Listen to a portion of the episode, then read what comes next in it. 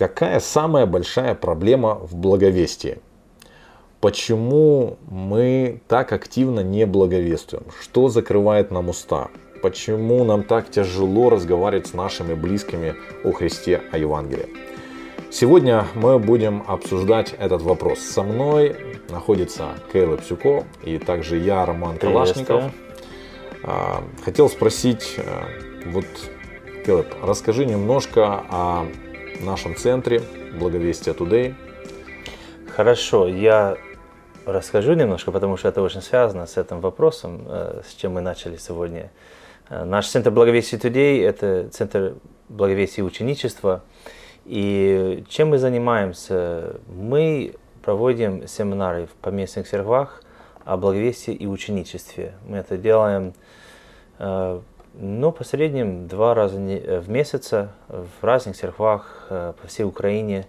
Иногда тоже в других странах, обычно, то есть в Молдове, может быть, в России, даже в Америке провели семинары. Ну и идея в том, что помочь поместным церквам благовествовать и иметь библейское понимание благовестия и заниматься библейским благовестием, потому что я сам лично, я считаю, что церковь не будет расти без благовестия. Есть очень много разных методов роста церкви, но благовестие – это именно метод, который Иисус дал нам, поэтому мы должны заниматься этим. Вот чем мы занимаемся. Угу.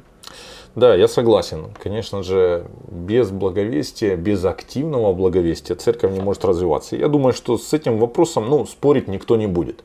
Да, да. Я еще не видел церквей, которые бы утверждали, что благовествовать не надо. А вот вопрос более стоит, хотим обсудить так немножко глубже. И я знаю, Калеб, что ты проводил исследование относительно благовестия. Какая самая большая проблема в евангелизме? Расскажи немножко об этом исследовании и каким результатом ты пришел, что ты увидел.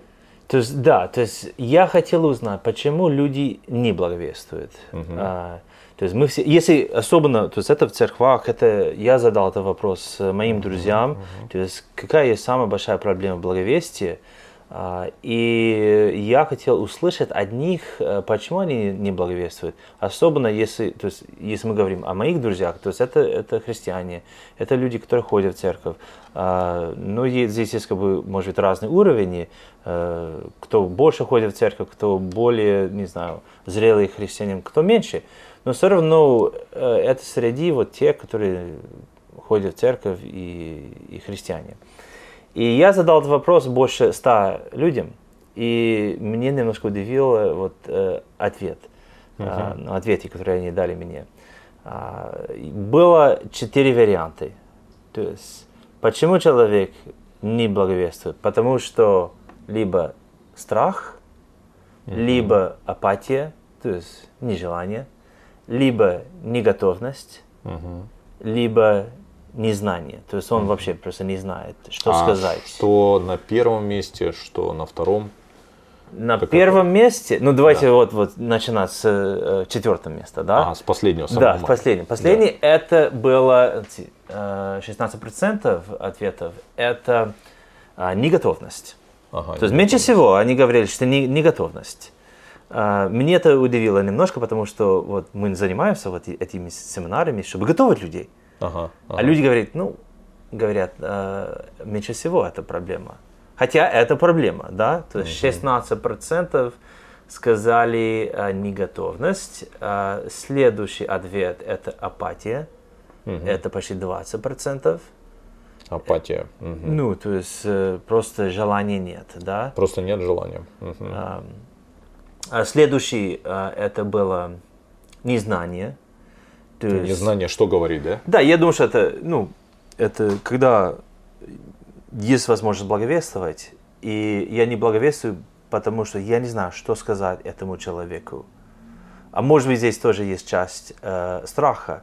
То есть, если он, человек, которому я благовествую, задает мне вопрос, и я не знаю, как ответить, то есть незнание, да? И первое место – это страх. Uh-huh, uh-huh. Хотя я думал, что, скорее всего, это мог быть очень То есть это сильно страх у людей, когда мы говорим о благовестии. Всегда, по всему миру. Это в Америке, я думаю, что это в Украине. Я еще не был в стране, где это не было проблемы. Страх. Ну да, это в принципе проблема еще была и у Тимофея, когда Павел ему писал послание, говорил о том, чтобы он не стыдился благовествования, да, потому что дал нам Бог духа не боязни, да, не страха, но духа любви, силы и целомудрия. Угу. Ну а почему люди, вот как ты считаешь, что они боятся, чего они боятся? Ну одно дело там бояться, ну допустим, во времена там СССР или там Северной Кореи, когда человека ну, действительно могут преследовать. А вот какие страхи могут быть в свободной стране? Вот ты говоришь, даже ну, в Америке, то есть западный мир, у нас, то есть у нас здесь нет никакого притеснения. Чего люди... Да, я очень много думал об этом, потому что я задал этот вопрос не тем людям, которые живут в Китае или в таких странах, где есть гонения. Я задал этот вопрос, ну, это большинство это американцев, которые ответили на это. И... то есть это в основном отвечали большинство? Да, я забыл это сказать, что это, ну, в основном, не все, но в основном. И я с некоторыми говорил об этом, то есть почему есть страх? То есть, как ты сказал, да, это понятно, когда это там в Китае или где-то есть, где есть гонение. И я так понял, что страх это связано с взаимоотношением. То есть они боятся, что если я буду рассказывать Евангелие этому человеку, этот человек уже не будет принимать меня как друг. Поэтому это чисто вот так. Или, может быть, человек будет иметь нехорошее мнение про меня. То есть все это связано с взаимоотношением и то, как человек может думать про меня. То есть это больше можно сказать, что страх отвержения. Наверное, это страх, что меня отвергнут, как бы посмеются над моими принципами. Ну, скорее, больше даже это страх отвержения, что я потеряю отношения с этим человеком. Я думаю, что это даже не насколько связано с... Я могу потерять отношения с этим человеком, а больше какое мнение будет у этого человека про меня. Да. И я даже не знаю, то есть скорее всего, это связано с нашей гордостью. То есть, когда мы благовествуем, это добрая весть, это не наша весть, это Божья весть. И, скорее всего, мы об этом не думаем. Мы думаем, что это просто вот наше мнение, вот, Евангелие, да. И я думаю, что если мы больше понимаем, что нет, это истина, которую Бог нам дал, это истина, которая говорит о Боге, и тогда, ну, как Павел говорит в Римлянам, да, то есть я не стыжусь, потому что это сила. Да, еще я думаю, что может быть страх касаться... Когда человек, ну, к примеру, на работе работает, и если он будет говорить своим сотрудникам, он станет более уязвим. То есть это он может поддаваться, ну, как бы с их стороны какой-то обструкции, обсмеянию. То есть он может терять какие-то позиции. Ну, как может показаться, что в таком случае ты становишься более уязвим или слабее. Да, из-за этого человек, ну, для мужчин это, наверное, больше, это, может быть, для мужчин. Ну, Роман, может быть, ты скажешь, вот из этих четырех, какие из них вот самые сложные для тебя? Для меня, ну, скорее для меня... Конечно, ну, вопрос страха, он всегда актуален, и я вот анализирую и думаю, почему, что значит страх. Вот я понимаю, вот, допустим, ну, вот просто мы стоим, к примеру, на остановке, да? Мы видим человек... делает что-то плохое. Ну, я не знаю, там, чертит ключом на каком-то объявлении или берет какие-то там, что-то плохое делает. И вот с одной стороны, вот мы должны просто ему сказать, сделать замечание. И сказать, ты неправильно поступаешь. но у нас возникают определенные страхи внутри. То есть мы понимаем, что это правильно, это нужно сказать, нужно его как-то остановить, что он делает какой-то хулиганит. Но у меня возникает страх. Первый. Если я сейчас ему буду это говорить, я могу получить в ответ. Да. То есть какое-то грубое слово. Почему ты лезешь? Кто ты такой? Но это как бы в лучшем случае. В худшем он может проявить агрессию по отношению ко мне. Угу. И вот здесь такая, ну, как бы возникает всегда дилемма. Ну, то есть, если моя как бы вот такая социальная ответственность, она довольно высокая, то я преодолеваю этот страх, и я все-таки подхожу ему, делаю замечание. Угу. Я думаю, что здесь тоже может быть подобная вещь, когда я вижу человека, общаюсь с ним, и когда я буду ему говорить о Христе, у меня может внутри такие же возникать страхи, что он мне может сказать, кто ты такой, чего ты лезешь мне в душу, зачем мне это нужно, у меня есть свои убеждения. То есть я могу получить, ну как бы, или нарваться на грубость.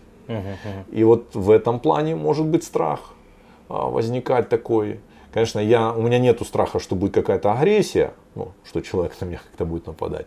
Но вот такое, что зачем ты мне это навязываешь, да.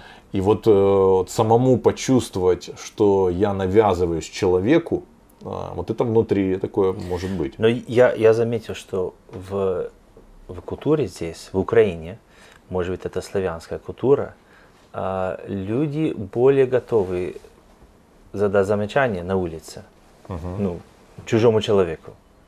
В Америке это вообще неправильно. То есть это очень-очень редко, что кто-то это делает. Поэтому, то есть у вас, наверное, там сразу в полицию звонят, да? Ну да, лучше где-то просто звонить полиции и ничего не сказать, и даже не делать вид, что ты звонил, чтобы они не знали, да? Чем сказать человеку лично замечание.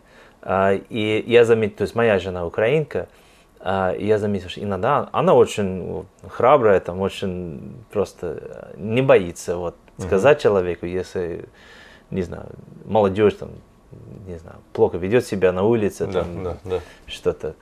И иногда я думаю, что внутри есть вот такая борьба, то есть сказать, не сказать, стоит, не стоит.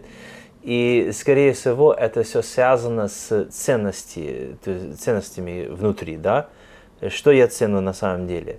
Что себя, просто чтобы я ушел и мне было как бы хорошо, или я ценю вот общество, да? И я понимаю, вот то, что они делают, это нехорошо для общества, да? И здесь я думаю, что мы можем применить это к Евангелию. То есть, когда я думаю, потому что я тоже, у меня борьба с этим, да? Страх. То есть, когда я думаю, что вот сейчас есть возможность, я сижу в поезде, есть возможность сказать этому человеку Евангелие. Хочу ли я это сейчас делать? Стоит ли это сейчас делать? Хочет ли это? То есть, вот все эти вопросы, они есть у меня в голове, да? И я думаю, что если единственное, о чем я думаю, это вот как человек будет реагировать на это. Если я только об этом думаю, скорее всего, я не буду говорить Евангелие ему. Но ценность, то есть какая ценность у меня? Если у меня вот самая высокая ценность, это Бог и мое взаимоотношение с Ним, тогда более вероятно, что я буду сказать ему что-то. Потому что я насколько ценю вот это взаимоотношение, что я понимаю, что ему это тоже было бы хорошо иметь. И если я расскажу ему, возможно, он понимает, уверит, и это на его благо. Ну да, вот я сейчас ты вспомнил насчет поезда, я понимаю, что вот особенно когда контакт вот первый такой, ну холодный, то есть у меня еще нет отношений с человеком, мы познакомились, мы начинаем вести дискуссию, беседу о чем-то, мы говорим там о каких-то пространных вещах общих. И возникает приходит мысль о том, что надо бы ему рассказать о Христе. И вот здесь приходит препятствие или такое как блок, то, что блокирует, это неуместность. Что я сейчас буду неуместен. То есть вот как бы мы говорим вроде бы о каких-то других вещах, и тут я буду как бы продавливать какую-то свою идею, тему, и человек скажет, ну к чему это? И вот это ощущение, что сейчас оно здесь неуместно, оно тоже не дает возможности. Либо же еще можно по-другому сказать, что я не знаю, как сделать его актуальным. То есть вот мы сейчас говорим о какой-то теме, как зацепиться за какой-то вопрос, чтобы вставить сюда Евангелие. То есть оно вроде бы... кажется искусственно, да? Да, оно будет искусственно. То есть я понимаю, что я как будто сейчас буду ему продавать какие-то там, я не знаю, мыло, порошок, и вот просто только мы с ним познакомились, а я говорю, а вот знаешь, у меня здесь есть мыло, порошок, купи у меня. И вот он посмотрит на меня и скажет, к чему это ты? Мы же как бы начали о таких вещах говорить, а ты тут мне сразу хочешь мне что-то продать. И вот этот страх как бы выглядеть таким торговцев как бы ничего не нужного, он как бы вдруг... Я понимаю тебя. Я думаю, что здесь прекрасный пример апостол Павел. То есть филиппийцам, когда он пишет «Для меня жизнь – это Христос», и «Умреть – это приобретение». Да. И до этого, то есть это 1.21, да? А до этого он говорил о том, что он был в тюрьме, и там он благовествовал. Да, и он сказал, не переживайте о мне, потому что я здесь, я всем рассказал Евангелие. В принципе, он так говорил, да.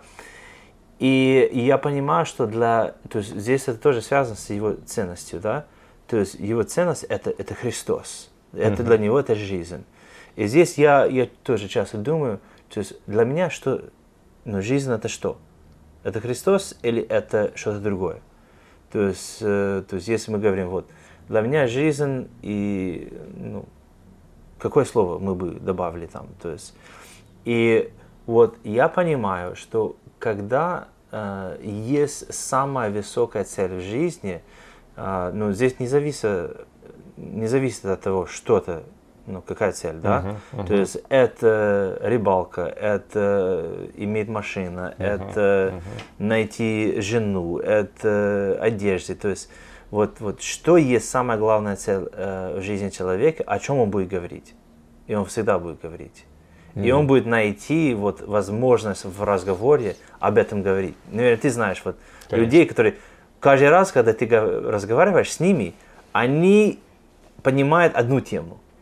Почему?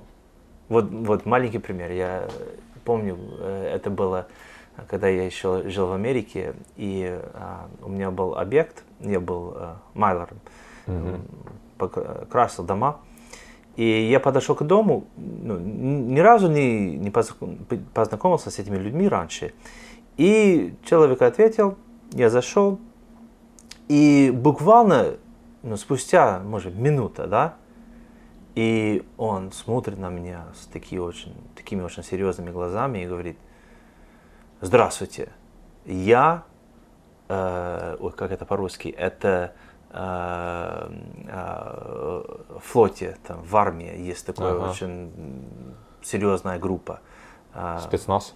Спецназ, да. Я спецназ, 20 лет служил.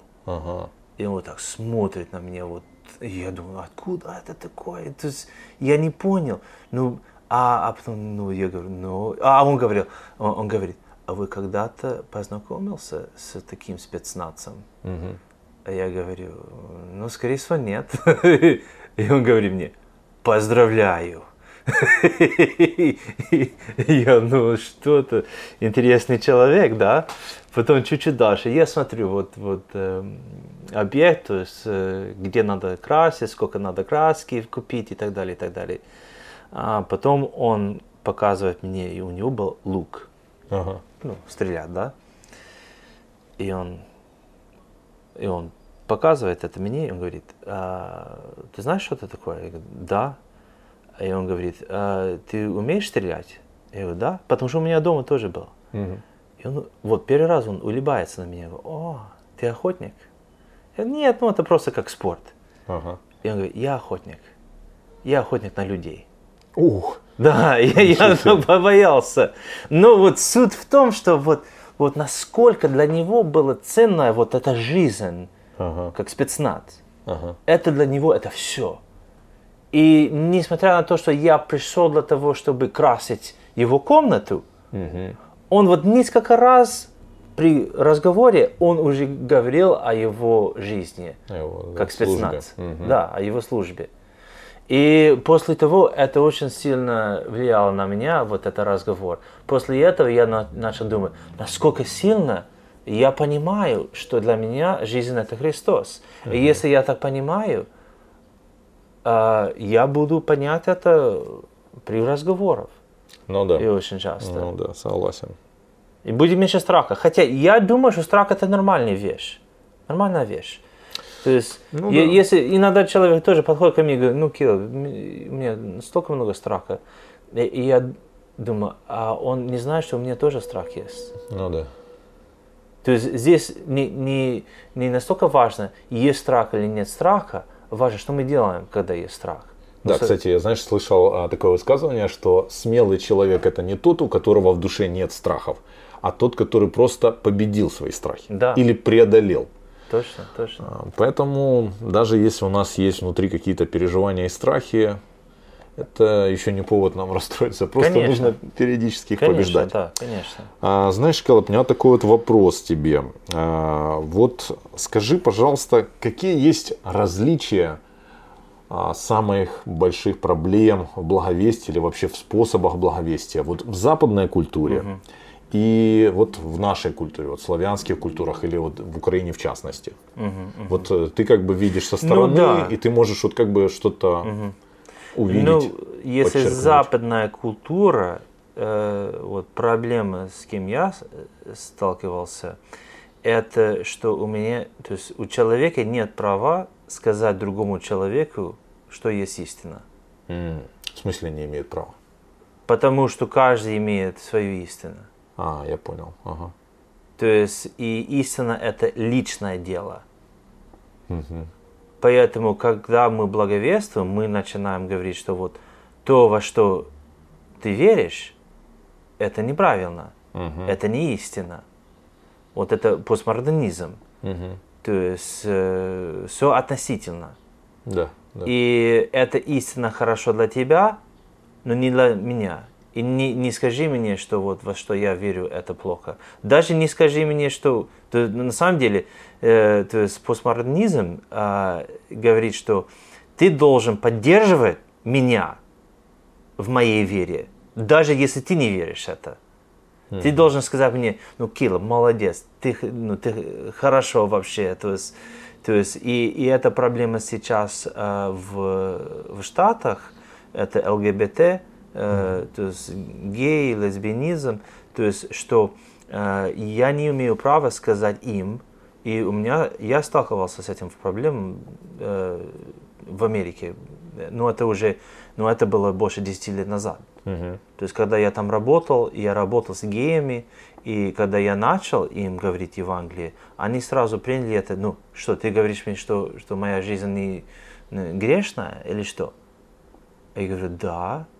Ну, я тоже грешник. То есть, и они не считают, что я имею право сказать, что это грех, или их жизнь грех. То есть для них это хорошо, и я должен поддерживать их. Это очень большая проблема. Если в Украине, я думаю, что Украина пока не достигла вот такому уровню. Если вот так говорить, да, то есть, но идет туда, мне кажется, то есть мышление общества и сейчас идет туда, но пока есть больше, рационализм в Украине, что не, то есть, если я говорю, что это не истина, а это истина, то есть они оба не могут быть истинны. То есть, или если ты говоришь, что истина такая, я такая, то есть они оба не могут быть истинны. То есть немножко легче в этом плане сейчас в Украине. А что сложно в Украине сейчас? Сколько? 80% или больше они вот в кавычках верующие. Да, да. Поэтому сказать человеку, что надо верить, он говорит, я уже верю. Что мне еще надо делать? И поэтому... Читать Библию, вот что надо. Читать Библию и молиться, и ходить в церковь. Да, приходи к нам на кружок по изучению Писания, будем вместе читать. Да, я понял. Я, знаешь, вот еще в отношении исследования, я вот вспомнил, я тоже составлял ну, примерно как бы свою, не знаю, как такую последовательность или основных 4 причины, или как бы, которые препятствуют благовестию. 4 такие позиции. И первое – это занятость. Да, да, да. То есть, когда у нас просто много разных дел, проектов, внутри церковных, просто рабочих, учебных, связанные там со всем чем угодно, родственники, семья. И мы просто заняты разными делами, в которых у нас вообще нет возможности, ну или как бы заняться каким-то таким системным благовестием. Или же хотя бы уделить время неверующему человеку, провести с ним общение, время. Это первое, занятость. А второе, это инерция. То есть это когда мы идем по инерции. То есть мы привыкаем, что мы заняты сегодня, и мы повторяем это завтра, послезавтра. Мы привыкаем жить вот такой сверхзанятой жизнью. Мы все время находимся вроде в каких-то важных делах, но когда проходит месяц, и мы подводим итог и думаем, сколько человек я рассказал Евангелие в течение этого месяца. И вдруг мы видим, что это очень и очень немного. Потом третья причина, третья проблема – это медлительность.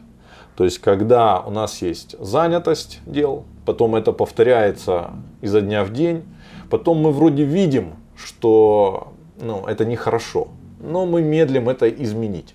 То есть, мы думаем, завтра, может быть, через месяц я изменю, может быть, с начала года я как-то поменяю. И оно все остается. А последнее, это четвертое, это апатия. То есть, когда вот занятость, инертность, инерция и медлительность, она все время повторяется из месяца в месяц, год в год, человек привыкает, и у него теряется вообще какое-либо желание, такой евангелизационный тонус к благовестию. То есть, ему уже не хочется. И вот эти как бы 4 пункта такие, занятость, инертность, медлительность и апатия, вот я их как для себя характеризовал вот по первым буквам. З-И-М-А. Зима. Зима, то есть зима благовестия. Да. Вот зима благовестия настает вот так. Она вроде просто объяснима, но при этом плодов никаких нет, действий никаких нет, и при этом ты все время вроде занят. Да, да, действительно. Но это занятость. Откуда он? То есть, почему мы такие заняты и нет времени для благовестия? Ну, я думаю, это, знаете, как даже если взять огород. Вот когда мы садим какие-то культуры, то сорняки, они всегда сами вырастают. Их никто садить не надо. Да. То есть, они сами прорастают. И если мы не занимаемся уборкой сорняков, то есть мы их не выдергиваем, то они в конечном итоге заглушают культуры, которые полезные. Поэтому, я думаю, много разных дел, оно появляется само собой. Там, какие-то вопросы, проблемы. Это как в компьютере кэш забивается или в телефоне, и он становится потом медленно работает. И вот, наверное, и здесь тоже так. То есть вопрос приоритетов. Когда мы ставим для себя приоритет благовестия, то тогда остальное мы начинаем периодически как прополку делать, то есть выдирать сорняки. Но на самом деле, я не знаю, я думаю о занятости, и я думаю, что на самом деле это не причина не благовествовать. Ну, то есть апостол Павел, он был занятым. Я думаю, что да. Занят очень человек. Но он, в принципе, был занят благовестием. Ну да, можно так сказать. Но здесь, то есть, чем мы занимаемся? Обычно мы занимаемся чем-то с людьми. Да. То есть, если это работа, обычно это с людьми. Ну да, может быть, кто-то работает где-то на компьютере и не общается вообще с людьми. Но это очень редко. Я думаю, что это исключение. Мама, если она занята, мамы обычно заняты, да? Они обычно заняты с кем? С детьми. С детьми. То есть даже вот самый занятый человек, он занимается с людьми. Поэтому я думаю, что когда мы говорим, что я слишком занят для того, чтобы благовествовать, что мы имеем в виду? Скорее всего, мы имеем в виду, у меня нет времени выйти на улицу и стоять, и раздавать буклеты, да? Но на самом деле, может быть, и это вот наша проблема, что у нас очень узкое понимание, что такое благовестие. Да, да. Не, ну и все равно, даже если мы общаемся, ну не знаю, там на работе, то чтобы развивать отношения, нужно время. Ну, вот с теми же людьми, с которыми рассказываем о Евангелии. Да. То есть это нужно, ну, как планировать или же как-то себе выделять время, посвящать этому. Ну, отчасти я соглашаюсь с тем, что вопрос здесь понимания. Потому что если это понимать очень узко, что это только надо выйти на улицу и раздавать буклеты. И я думаю, что здесь это тоже связано с апатией.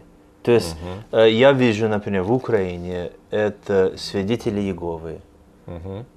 То есть они видно, они на улице стоят там с этими книгами, стандом, То есть они стоят. Но я думаю, что часто у нас такое представление, что вот это благовестие. И это для людей это бремя. Это сложно. Да. Это, я так, то есть мне сложно так благовествовать на самом деле. И ты, то есть последняя буква была апатия, да? Да. И я думаю, что с чем это связано. Я думаю, что иногда это связано с тем, что мы не понимаем, что такое благовестие. Угу. И если мы поняли, что благовестие, это благовестие, как Павел благовествовал в тюрьме, там везде, то есть это просто его жизнь. Это было не искусственно, это был очень натуральный такой процесс, да, в его жизни. Тогда, может быть, снимается немножко апатия, когда мы понимаем, что благовестие это намного больше, чем просто стать на улице и раздать буклеты. Конечно. А вот еще один у нас такой вопрос. Вот какие проблемы благовестия, которые изменились? Вот у нас было благовестие в начале 90-х годов, это большие евангелизации, массовый приход людей. И сейчас, вот уже второе десятилетие подходит к концу 21 века, вот как изменился подход к благовестию? Ну, я не жил здесь в 90-х, но я был. Я и несколько раз был в 90-х, поэтому немножко видел. Мы занимались лагерями для детьми в 90-х, и это было, с одной стороны, как бы легко, потому что это все было новое. Пока не было интернета, или только что был какой-то интернет, но мало у кого там компьютер дома и так далее, да. И я думаю, что в 90-х это было как бы пустая как бы страна, то есть пустая, мало информации вообще, очень мало.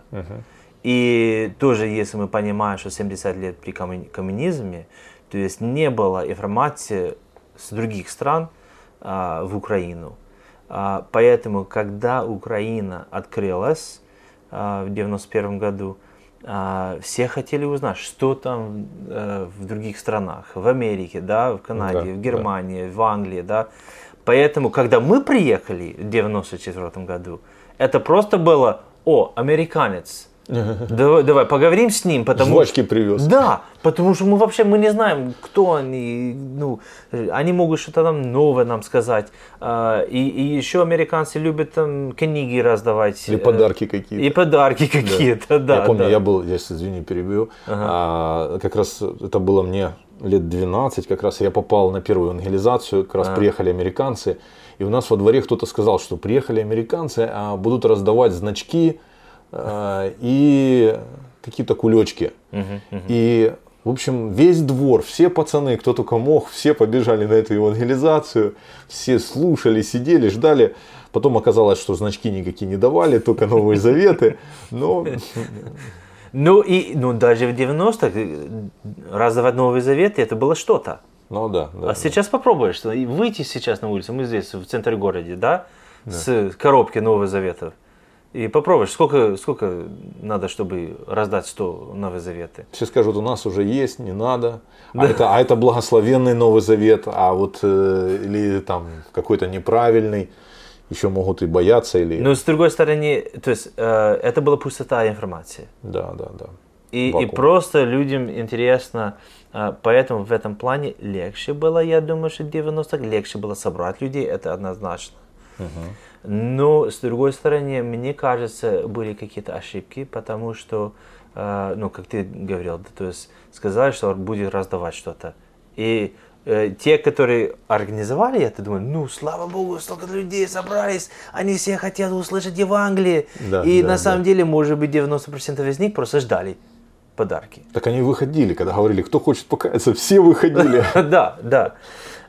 Поэтому, ну, хотя Бог и это использовал тоже, конечно. Да, я тоже думаю. Иногда бывает такое, что ну, вот, методы евангелизации, которые вот просто они противоречат всему.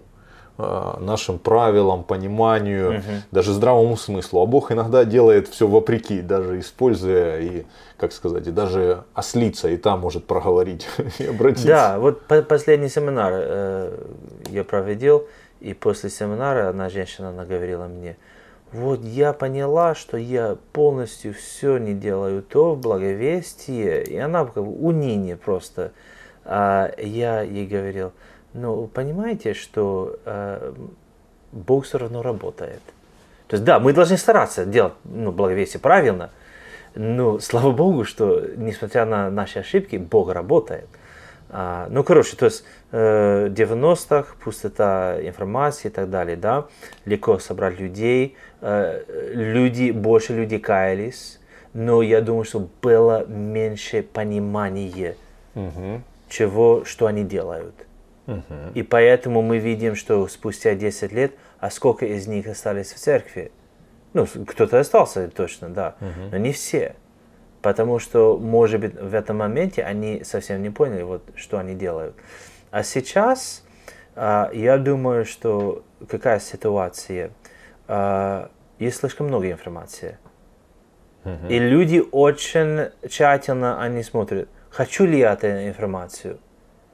Они обычно сами ищут вот те информации, которые они хотят, потому что это все доступно через интернет. И поэтому собрать людей, много людей, как в 90-х, это намного сложнее. Но, к сожалению, иногда мы думаем, что вот те методы, которые мы использовали тогда, мы должны вечно использовать. А я думаю, что здесь надо посмотреть по ситуации, по... Что есть в обществе. И сейчас я думаю, что и больше нам надо лично благовествовать. Потому что люди, то есть слишком много знаний знаний информации, но взаимоотношений мало. И это за Facebook, за ВКонтакте и так далее, да? То есть взаимоотношения, личное взаимоотношение с людьми – это мало. Люди это ищут сейчас. Люди не готовы доверять человеку, который говорит тысячи людям. Но они готовы доверять тому человеку, который лично имеет взаимоотношения с ним. Поэтому, мне кажется, это как бы основная разница сейчас. Ну да, тогда я понимаю так, что Евангелие, Библия, Новый Завет, вообще христиане, которые рассказывают о своей вере, это было в новинку, в диковинку. И люди очень быстро обращались, приходили. Но потом появилось очень много разных лжеучителей, всяких лжепророков, которые начали прямо говорить о том, что они Христос. Я помню, это было в 93-м году, появилась там первая такая пророчество была, которая начала говорить. И после этого только люди вдруг поняли, что есть верующие, а есть какие-то сектанты опасные, которые тоже вроде говорят религиозные фразы, но они опасные. И начали бояться. Да, итак, сейчас новое время, и я понимаю, что мы должны находить способы, находить возможности. Прежде всего, понимать, что благовестие это есть не пропаганда. То есть благовестие это есть, ну, как отклик сердца живого, ну, сердца, которое наполнено Духом Святым. И когда мы пребываем в Боге, когда мы пребываем в Его Слове, Евангелие, оно просто исходит из наших уст. Да. Оно просто, ну вот как оно пропитывается в любые наши действия, работу, взаимоотношения. Мы просто не сможем, ну, умолчать. Вот я всегда так для себя сравниваю или говорю о том, что представь себе, если ты сейчас узнал, что Есть вот, к примеру, в Ашане сейчас распродажа. И все товары продаются за 10% от номинальной стоимости. Вот ты что будешь делать? Ты сможешь об этом молчать? Нет, ты сразу начнешь звонить родственникам, знакомым, ты всех будешь говорить, потому что ну, такая новость, информация, радость, она тебя будет распирать. Да, то есть ты будешь делиться. И я думаю, что отчасти вот эта проблема молчания святых, ну так вот называют ее часто в литературе, что тяжелее всего это разомкнуть уста святых.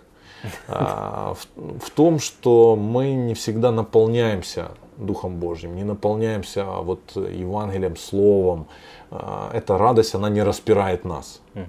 И когда у нас внутри куча напряженностей, каких-то дилемм, проблемы взаимоотношений с другими верующими, то мы просто даже не можем перепрыгнуть через свои проблемы, увидеть других людей, нуждающихся больше. Мы думаем, что это мы самые, как клубок проблем, нам бы свои проблемы решить.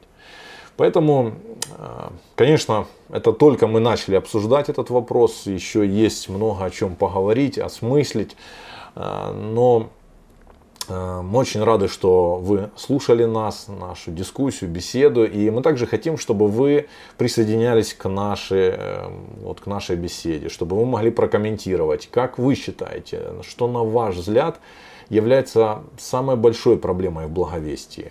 Что на втором месте, что на третьем. Каким образом преодолевать или решать эти проблемы? Как должно выглядеть благовестие вот в 21 веке? Поэтому благодарим вас, друзья. Спасибо. Да. И еще, если вы хотите задавать вопросы, мы бы с радостью ответили на ваши вопросы. Да, точно. И мы могли бы вот следующий делать подкаст, мы могли бы осветить какие-то... эти темы, которые вы можете для нас поставить. Так что спасибо, до новых встреч.